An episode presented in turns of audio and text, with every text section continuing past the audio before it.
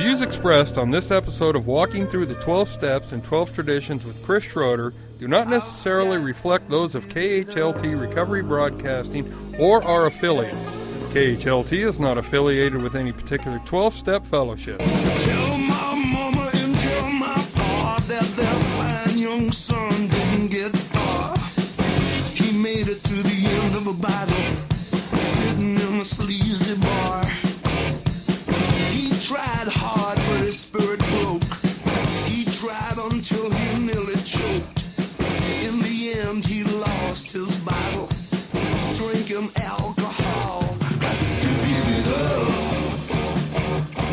now here's those two guys who investigate prior to contempt, Chris and the Monty Man. Well, greetings to my friends and family, all of you who are in recovery, advocates, and the like, and even those who should be, who may be tuning in. We are welcoming you once again to Walking Through the 12 Steps and 12 Traditions uh, with our host, Chris Schroeder, who so eloquently delivers this message of, of uh, what should I call it? What should I call it, Chris? What, what is what is the Contentious, con- contentious recovery. contentious recovery. There we go. we we are on step eight. We're going to talk about that in a minute. Uh, how do you want to start out today, buddy?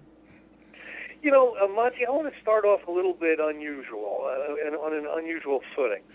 You know, I was in I was at work today, and uh, you know, I work um, I work for a large pharma- pharmaceutical manufacturing uh, company, and you know, we support a lot of uh, the physical plant functions and a lot of the maintenance functions. And they have a process that they're working very, very hard on, and it's called the management of change. It's a change control procedure.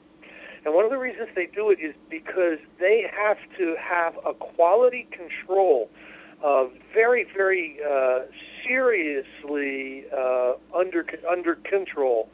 Because what you don't want to have happen is, let's say, on an assembly line, a part breaks, and it's it's it's a part made by ABC company, mm-hmm. and maybe you're having a hard time getting that part, so you you put something else on there that, that's not from ABC company. It's a little bit different, but it, it works.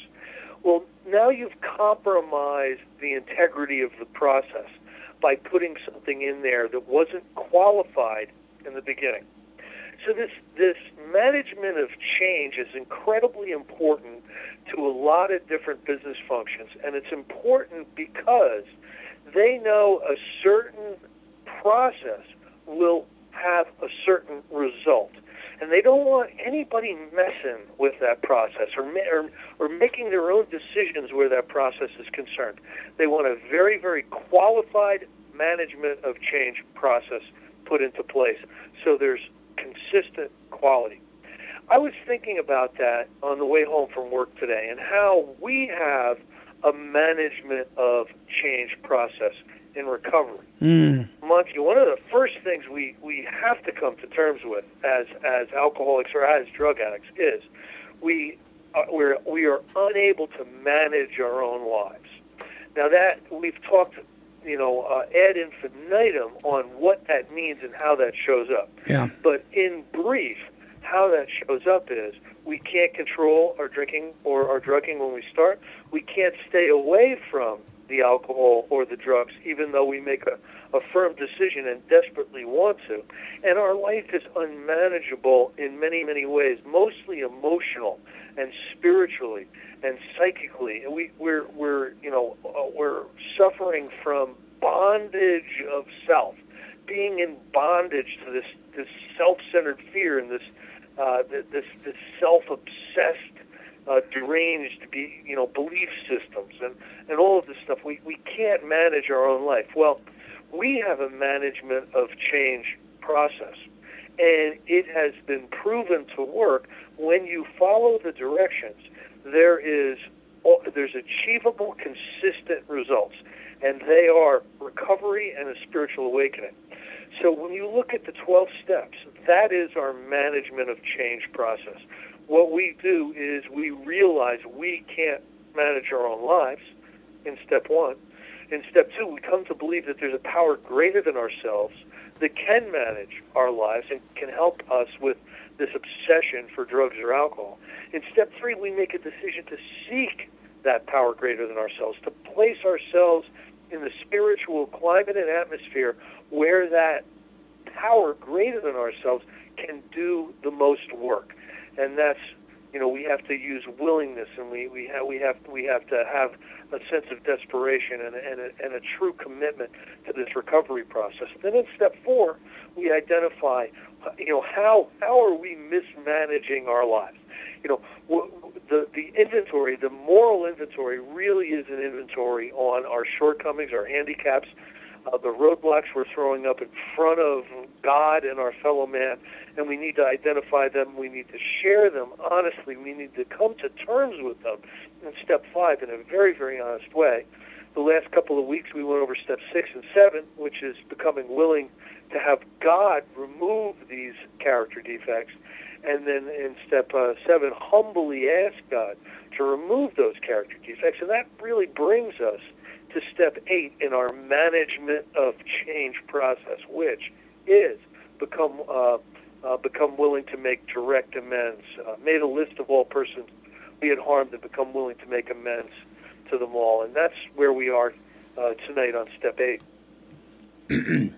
I, I, really, I really enjoyed your uh, your example there because, uh, man, we we do we do have a tendency because of who we are, just human beings. I mean, it's not limited to alcoholics or addicts. I mean, just human beings. We have a tendency to throw a um, a wrench in the spokes when the spokes are turning just fine. And especially as alcoholics or addicts, we have a tendency to allow our instincts to become more uh, operative in our lives than they than they really were designed for you know, it, it basically said in some of these earlier essays uh, that we want to have more sex than, than, than we probably should. We want to have more money and power. We want to have more influence. Uh, we, we, you know, we want people to respect us more, and we, we allow these instincts to, uh, to become very overblown and to play a, an, an important part in, in our operational methodology. And so, uh, you know, we're out there, we're out there using the wrong playbook and, you know, getting tackled, you know, much too often. We get sacked much too often. And uh, I love the way uh, Bill basically explains it. So, you know, in step eight, we need to we need to look at where have our instincts, uh, the expression of our instinct, instincts, collided with other people and other institutions uh, out there, and and we need to come to terms with the harm that we've caused uh, because of this, because of these character defects or these shortcomings, and how they've uh, how they've how, how they've expressed a lot of harm. We need to come to terms with uh, with uh, who we've harmed, and we need to list them, and then we need to uh, start the process of uh, of, of forgiveness, and you know b- become ready to make that expression uh, of amends. Yeah. You know, so I think I think I'll start on uh, uh, page 77. We're in the book 12 Steps, 12 Traditions, and we're going to be reading from step 8 on page 77. Steps 8 and 9 are concerned with personal relations. First, we take a look backward and try to discover where we have been at fault. Next, we make a vigorous attempt to repair the damage we have done. And third, having thus cleared away the debris of the past, we consider consider how, with our newfound knowledge of ourselves, we may develop the best possible relations with every human being we know. That's that's a tall order. A very tall like order. It even said even said there. This is a very large order. It is a task which we may perform with increasing skill but never really finish. Mm-hmm. Learning how to live in the greatest peace, partnership, and brotherhood with all men and women of whatever description is a moving and fascinating adventure. Every AA has found that he can make little headway in this new adventure of living until he first uh, until he first backtracks and really makes an accurate and unsparing survey of the human wreckage he has left in his wake. To a degree, he has already done this when taking moral inventory, but now the time has come when he ought to redouble his efforts to see how many people he has hurt and in what ways. This reopening of emotional wounds, some old, some perhaps forgotten, and some still painfully festering, will at first look like a purpose, purposeless and pointless piece of surgery. But if a willing start is made, then, great, then the great advantages of doing this will so quickly reveal themselves that the pain will be lessened as one obstacle after another melts away. You know, a men's, I have so many personal experiences with uh, with this process of becoming willing to make amends Monty. And you know, I've worked with a lot of people over the years, and they've worked with people. And on the way home uh, today, I've got like an hour commute, and I was listening to uh, an old CD. I'm going through all my old CDs. I'm you know getting rid of a lot of stuff, and I found some old CDs from a retreat from 2003. We used to we used to get together with a whole bunch of us uh, in recovery, and we would go up to Lake Skaneateles. It's one of the Finger Lakes in New York State. And we would all take over a Roosevelt mansion. You know, it was like a 55 bedroom mansion. Oh, wow. We'd take it over and we'd have a weekend retreat. It was absolute blast. And some of these got recorded. And uh, just for the heck of it, I, I was listening to, to some of these, and I happened to pick out uh, the CD on step 8 and 9. Uh, and some of the retreatants were able to get up behind the microphone and talk about their experiences with step eight and nine and how, how powerful, how profound uh, what, uh, these two steps were on their own personal life.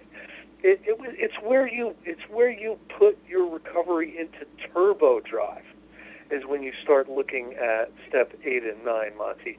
Uh, you've got your own personal experience. You know what I'm talking about. Yeah, yeah, you bet. Because you know, you know, in the beginning we're reading stuff, and then we're writing stuff, and now we're doing stuff and uh, it's a it's a progression. You know, it's interesting. Um, I I've noticed this with guys a, a lot more than than gals. Is it seems that when we have a conflict with each other, where there something blows up and there needs to be amends, it seems like guys want to fix that right now. Um, you know, like when I when I have when I've done something and I know I've blown it, I want to go fix it right now. And the person I'm going to be fixing it with may be a processor, like my wife is, and I'm not ready for that.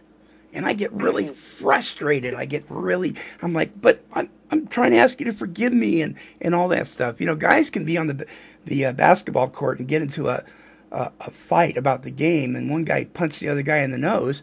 Five minutes later, they're playing basketball again Gals don't do there that. Is, there is definitely differences between uh, the anima and the animus. Uh, you know, the, the female and the male uh, uh, uh, uh, expressions of power. Yeah, there, there just there just really is, and and there should be.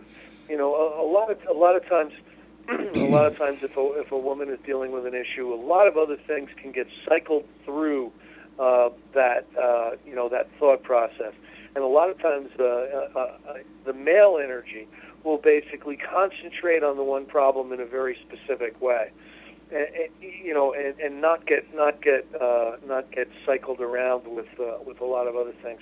It just seems seems that that's kind of uh, the, the differences in the in the uh, in the male and the female power, and that doesn't necessarily mean exactly men and women because you know some some men ha- have expressions of uh, uh, uh, of the, the female energy, and some uh, sure. women have expressions of male energy. Sure. It's, it, it's not it's not always uh, either or, but uh, but uh, you know I do I do agree with you in that. I I found uh, I found also that in the step process, in moving through the step, um, it, it can be it can be a little bit more mechanical and it can be a little bit more uh, task oriented with with the men. Uh, the the women seem to do better when there's more discussion and there's more interaction and there's more writing and there's more reading. And and again, you know, e- you know, one way isn't necessarily better than the other. I think. Mm-hmm. You know, there's many paths up the mountain, and there's many different donkeys we can ride. Uh, uh, I, I think I think ultimately we need to be on the journey, and we need to be, you know, progressing and moving forward as uh, as people in recovery with this work. And you know, again, I, I've got I've gotten away from things like this is exactly how it should be done. Uh, Sure. Uh, I have I have a lot more uh, I have a lot more latitude as Mhm. long as you're following the instructions in the literature. Uh, you, you know, uh, uh, there's, there's there's different ways to follow the instructions in the liter- literature.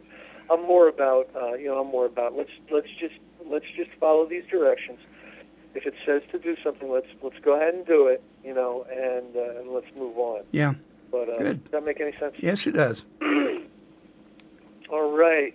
It says here these obstacles, however, are very real.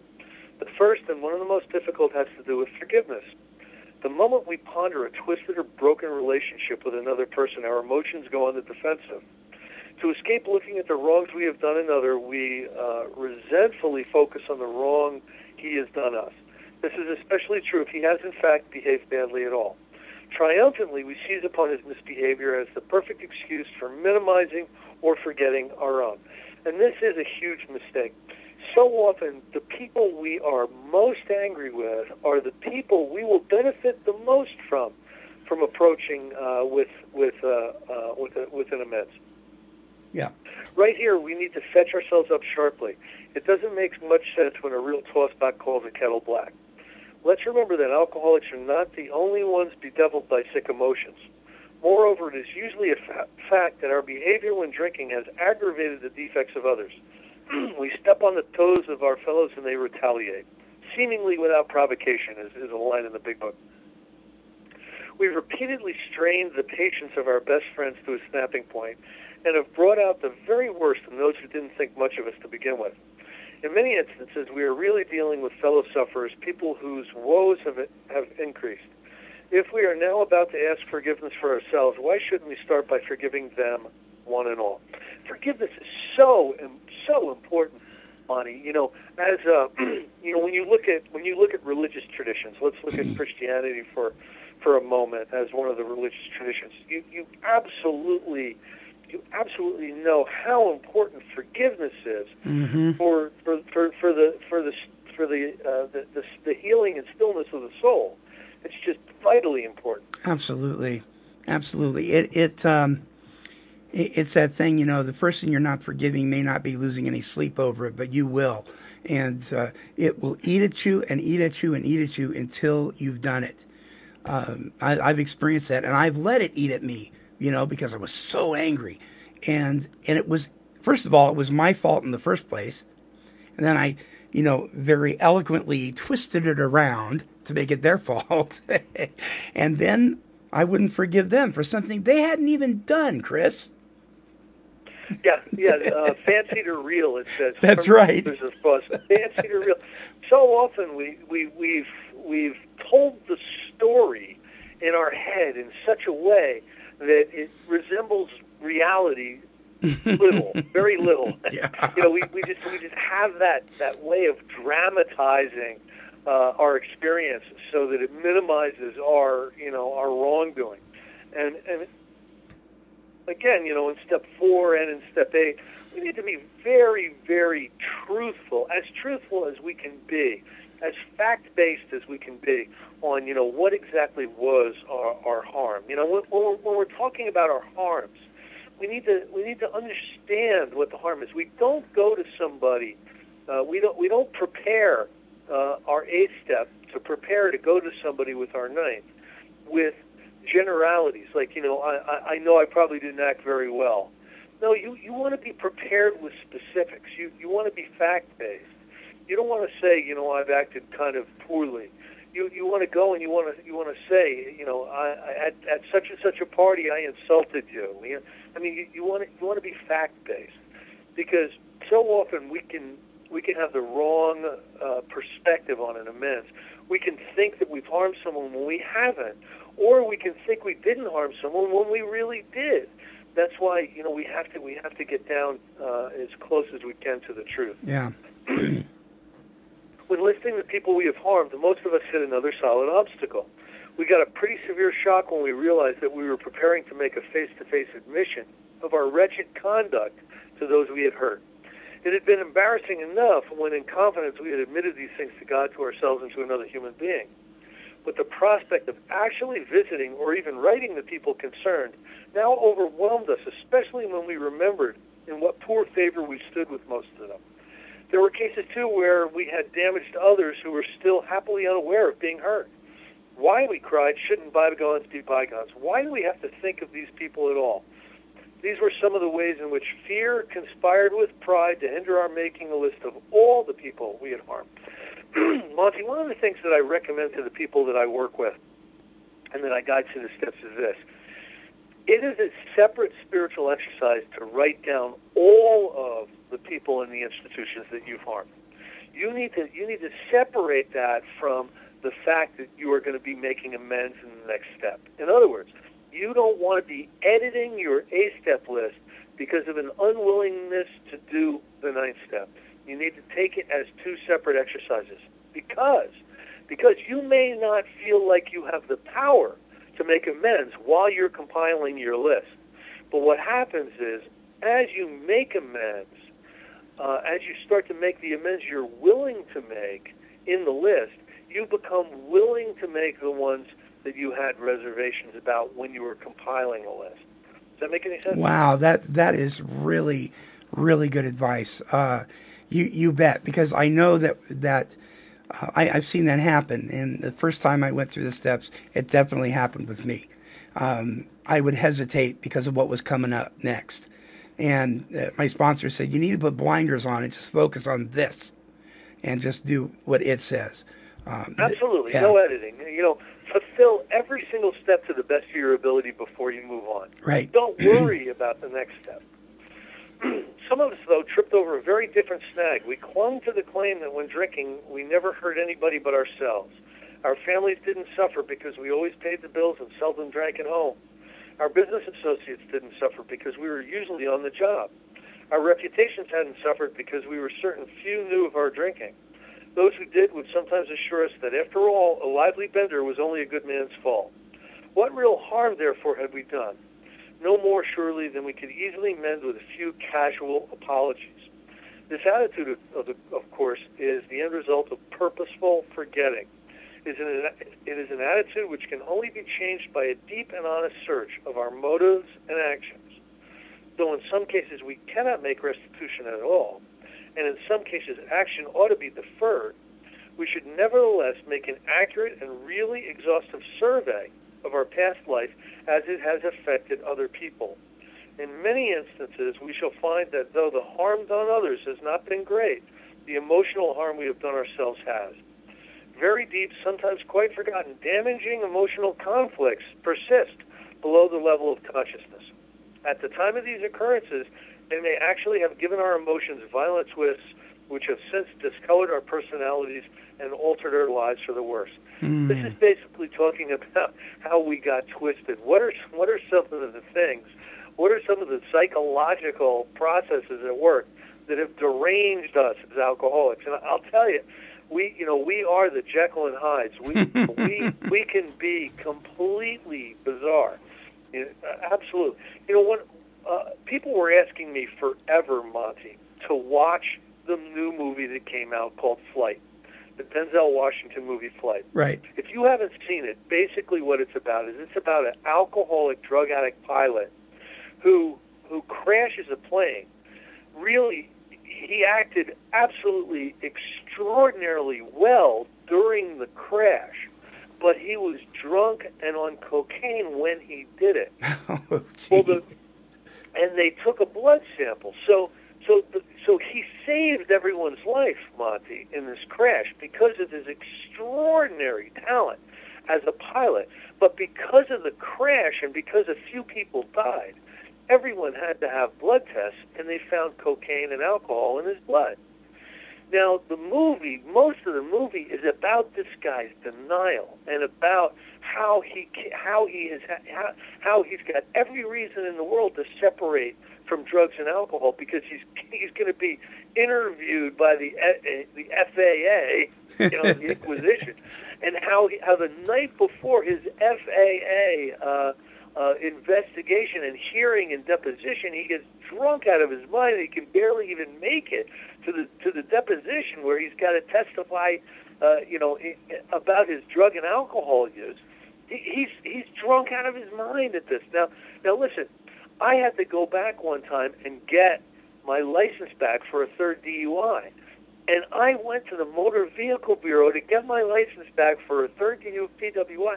Drunk out of my mind. you know, I know exactly. You know, this movie was a picture of me in the '80s, and and and you know, I've got to tell you, with the, the amount of damage that's done to us psychically mm. and spiritually and emotionally, with, you know, no matter what, we are going to minimize it. It is monstrous damage, monstrous damage. Alcoholism and drug addiction take a, an amazing toll. It can take not years, but sometimes decades to recover from the damage emotionally and spiritually that, that, that was done through through the action of alcohol or drugs. Decades, you know, a, lo- you can make great strides by going through the steps and, and getting a service commitment and being consistent at your 12 step meetings. But but sometimes it can take decades for the real healing to happen. Uh, That's I, just how that's how damaged we are. and, and I'm I'm just I'm I'm thinking about what you just shared um, about what you did. Uh, man, I've got I've got to say this. I'm, I'll I'll make it real short because it it could be real. The the long version is is is really humorous, but I we don't have time for that. But what I did one time is uh, a buddy of mine was in jail.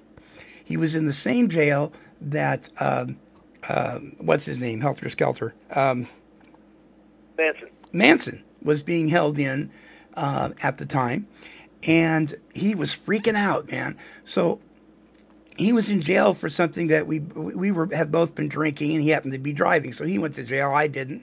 They just towed the car, and I walked home. I got dressed up in a three piece suit. I got a briefcase. I looked all slick and everything, and um, I, of course, was under the influence of alcohol. Uh, and then I went to the courts. I drove over to where they were, went to the court while he was in court, and I got him out on his own recognizance, posing as his attorney. Oh my God, that's you could have gone to jail for. Uh, I know, brother. that is beautiful. yeah, and and uh, we waltzed out of there, man. And it was, I mean, I, dude, I- people say I should write a book because I've got a million stories like that. That I people say you you did you did the most crazy stuff. Uh, but here's the real here's the thing that's amazing about about us. We're Jekyll and Hyde, stone cold sober. Oh, no doubt. Yeah. And, and and that's where the obsession of the mind is involved because uh, you know I don't go to those lengths anymore, but some of my thinking um, can get really weird, man. Yeah, un- unbelievable. that that is that's, that's a great story. Uh, while the purpose of making restitution to others is paramount, it is equally necessary that we extricate from an examination of our personal relations every bit of information about ourselves and our fundamental difficulties as we can. Since here, listen to this sentence carefully. Oh, oh my goodness. Since defective relations with other human beings have nearly always been the immediate cause of our woes, including our alcoholism, no field of investigation could yield more satisfying and valuable rewards than this one. Wow. Uh, always, always been the immediate cause of our woes, including our alcoholism. This, this defective relationships with other people. Wow. You know, he's basically saying this is what causes our alcoholism. Now that is, I want I want to make sure listeners don't misunderstand. Um, that's not the same thing as saying, you know, okay, wife or no wife, job or no job. You know, uh, because here he's he- he- here it, it might suggest that, that, that that's what he's saying. I mean, um, my I was raised uh, by dysfunctional parents. I had terrible relationships with them that caused my alcoholism. That's not really what he's saying here, is it? No, no, no. It, it basically, uh, basically, our char- our personal character defects and how we comport, how we have comported ourselves throughout our relationships is what has caused the emotional turbulence in our lives that has contributed to our alcoholism. Mm-hmm. The cause of our immediate woes. It may not be. It may not be the cause and condition of our alcoholism, but it's the cause of our immediate woe Yeah. and and and again, uh, it- nothing yields more satisfying and valuable rewards than digging into this stuff. Uh, you know, uh, a life unexamined is a life not worth living. You know, this is a spiritual principle Right. that goes way back. You bet. Calm, thoughtful reflection upon personal relations can deepen our insight. We can go far beyond those things which were superficially wrong with us to see those flaws which were basic, flaws which sometimes were responsible for the whole pattern of our lives. Thoroughness, we have found, will pay, and pay handsomely. We might next ask ourselves what we mean when we say that we have harmed other people. What kinds of harm do we do? Uh, do people do to one another anyway? To define the word harm in a practical way, we might call it the result of instincts in collision, which cause physical, mental, emotional, or spiritual damage to people. If our tempers are consistently bad, we arouse anger in others. If we lie or cheat, we deprive others not only of their worldly goods, but of their emotional security and peace of mind. We really issue them an invitation to become contentious and vengeful. If our sex, sex conduct is selfish, we may excite jealousy, misery, and a strong desire to retaliate in kind. Such gross misbehavior is not by any means a full catalog of the harms we do. Let us think of some of the subtler ones which can, can sometimes be quite as damaging. Suppose that in our family lives we happen to be miserly, irresponsible, callous, or cold. Suppose that we are irritable, critical, impatient, and humorless. Suppose we lavish attention upon one member of the family and neglect the others. What happens when we try to dominate the whole family either by rule of iron or by constant outpouring of minute directions for just how their lives should be lived from hour to hour? What happens when we wallow in depression, self pity oozing from every pore, and inflict that upon those about us? Such a roster of harms done others, the kind that make daily living with us a, prac- practicing alcoholics difficult and often unbearable, could be extended almost indefinitely. When we take such personality traits as these into shop, office, and society of our fellows, they can do damage almost as extensive as that we have caused at home. You know, he, he really is pinning us to the wall here. Yeah. I mean, so many of these things he describes, uh, you know, personally to, to me, uh, I, I, you know, I have to say yes, yes to all, almost all of them. I mean, that's really how I behave. Those are the things that uh, those are the things that I need to look at because uh, you know I have been guilty uh, of these. And, and, and if a person, from, from my experience, if, if a person simply removes the alcohol or, or, or the narcotic or whatever, um, and doesn't, doesn't work through this um, 12 step process, then they become self righteous. It's like the guy guy said here, you know, from hour, telling people how to live from hour to hour. Um, I've watched this happen with people I've worked with. That they, they'll go to maybe step four and stop, and then they become this raging lunatic sober, and and they don't change at all. And then we hear that that phrase. Uh, you know what happens when you sober up a, a horse thief? You get a sober horse thief. I can't stand that statement um, because because I, that is not how I want to live. If I'm sober, I want to work this process so I change my behaviors. Abs- absolutely, absolutely. Uh, you know, uh, uh, here's the thing. You, you you said you've seen people who who uh, who poop out basically Yeah. at step four or something. I truly believe that it's better not to start this spiritual process than to stall out in the middle of it. I cannot tell you how many people I know of who never got to amends, who are not around anymore, who start, who who, who did an inventory, maybe even did a fifth step, but they are not around anymore. They are they are not still in recovery. They they weren't able to create uh, an atmosphere conducive of continued recovery, Mm-hmm. uh, and and you do that by your petition, participation in this stuff.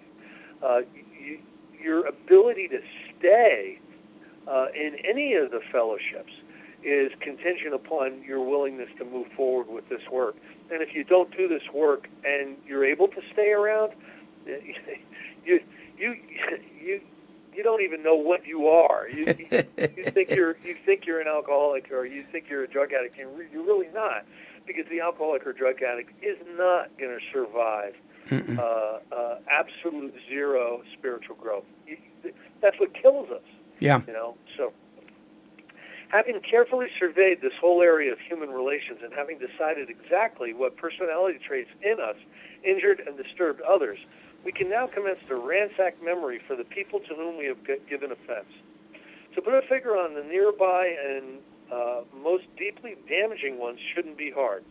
Then, as year by year we walk back through our lives as far as memory will reach, we shall be bound to construct a long list of people who have, to some extent or other, been affected. We should, of course, ponder and weigh each instance carefully. We shall want to hold ourselves to the course of admitting the things we have done, meanwhile forgiving the wrongs done us, real or fancied. We should avoid extreme judgments, both of ourselves and others involved. We must not exaggerate our defects or theirs. A quiet, objective view will be our steadfast aim. Whatever our, whenever our pencil falters, we can fortify and cheer ourselves by remembering what AA experience in this step has meant to others. It is the beginning of the end of isolation from our fellows and from God. And that is absolutely what I have experienced with this step, Monty. How about you? Yeah, yeah. Um, just let, let me let me ask you something here, though. Um, there is a school of thought, and I I don't know if you've heard it out there, but I hear it over here all the time. Um, and I think this is what will just alienate us from everybody is when uh, the people will say, um, sponsors will tell their sponsees this you're doing this amends for you, not for the other person that you've harmed. You're doing it for you so you can be free. And and I'm thinking, wait a minute. So the other person doesn't deserve amends? I, I shouldn't have the attitude that they actually deserve me asking them to forgive me? Um, I think that's dangerous, don't you? I, I absolutely do. You know, uh, selfishness and self-centeredness is the root of our troubles. So all of a sudden we show up in a recovery group and they say it's a selfish program, and and, everybody's saying, you know, uh, I go to meetings to help me, and uh, you know, I do the steps to help me. That's just a continued manifestation of selfishness and self-centeredness. The thing that we need to be rid of most. Step eight is about identifying harms that we've caused in the past that we need to try to set right. It's about setting right wrongs. It's what we should do. It's what we're supposed to do. It's a moral imperative to do so. To, to refuse to try to set right wrongs that we have caused, it will contribute to the continued alcoholism or drug addiction uh, to continue to keep us in that unmanaged uh, state of emotional unrest. It's, it, it, you know, a, a normal person who is not an alcoholic or a drug addict can refuse to make an amends and survive it. Uh, as an alcoholic or a drug addict, what happens is it corrodes our spiritual condition to the point where we can't keep we can't keep moving forward spiritually. Mm-hmm. There's there's not there's not enough there's, there's not enough power in it. So we stop, and to stop means we're going to drink or we're going to use again and we're going to die. So it, it's an imperative. You know, you, you can you can use as a motivation to do the steps selfishness that you want to survive, but you know, hopefully, hopefully you move past that pretty, pretty quickly to see that this is the right way to live. You're, you're doing this because it's the right way to live and it will contribute not only to your own recovery but to peace. Uh, you know, with your fellow man, you know, right relations with the world, which should be an important uh, goal for you. you know, as you move away from the selfishness and self-centeredness of you know your own particular twisted worldview. Yeah, yeah. make any sense. This this this whole process is like rebooting our our body, soul, and spirit. It is. It Yeah. is. It's it's it's removing the default setting that points towards selfish. Like, you know, let- let's let's let's try to override that default setting, Mm, and let's try to get towards selfish uh, selflessness. yeah. You know, and other-centeredness and God-centeredness. You know, well, do you think God would want us to be incredibly selfish and always just thinking of ourselves, or do you think God would want us to help our help help His other children, to be helpful, and and to participate in the in the you know in in, in the, the solution uh, of of fellow man or to, to continue to be part of the problem? What, what do you think God would want us to be? No, he, he wants us to be in fellowship with each other. He wants us to be a solution focused. Uh, he, he doesn't want chaos. He's not the author of chaos. Um, he's he's the author of a sound mind, and I, Absolutely. I can't have a sound mind if I got this stuff. If I'm carrying this kind of baggage, especially especially if I'm carrying this kind of baggage into a new relationship. Oh my gosh. Yeah. Oh man. Well, let's see. Next week we're going to be talking about step nine. Hopefully my voice is back by then. Um, made direct amends to such people wherever possible, except when to do so would injure them or others. That's a mouthful, Chris. Yeah, absolutely. There, there's a lot of controversy in there amongst some people. What is whenever possible? When is it harming you or is it harming them? Or you know, and I think it's really there's a simple answer to it. I, but I, we like to complicate it and we like to weasel out of it. I think a lot of times. Uh, so that that'll be very interesting next week when we do that. All right. Step nine next week. Our email address here is take12radio at comcast.net. And uh, you can uh, reach us just about any time. We've got a blog as well. Uh, it's just called Monty Man's blog on the station there. And then, of course, all the uh, the shows of Walking Through the Big Book you can listen to online and also get the DVD uh, as well. And uh, let's see, we'll, we'll be doing another show Wednesday, and then you and I are off to the mountains. Absolutely, we're we're we're going to be retreating. Uh, we're going to re- be retreating to the mountains, and I'm going to be in lovely Oregon, which is uh, kind of cool because I'm an East Coast guy. Yeah, yeah, it'll be I don't great. get to, I don't get to the West Coast that often. Well, I, I enjoy it when I come out there, and I'm, I'm sure you'll enjoy it out here too. All right, my it's friends. going to be great. Yeah, it's going to be a lot of fun. All right, uh, stay on the line, uh, Chris. We'll uh, we'll be uh, back at you here in just a minute uh, off the air, folks. Don't forget, we really do care about you, and that's why we're doing this stuff. Nobody gets paid here. This is a matter of uh, of the heart, and uh, we want to give this stuff away. So uh, please understand that you're important to us. Let us know what you think. Give us an email, take12radio at comcast.net. And until next broadcast, this is the Monty Man along with Chris Schroeder, and we're wishing God's serenity for you.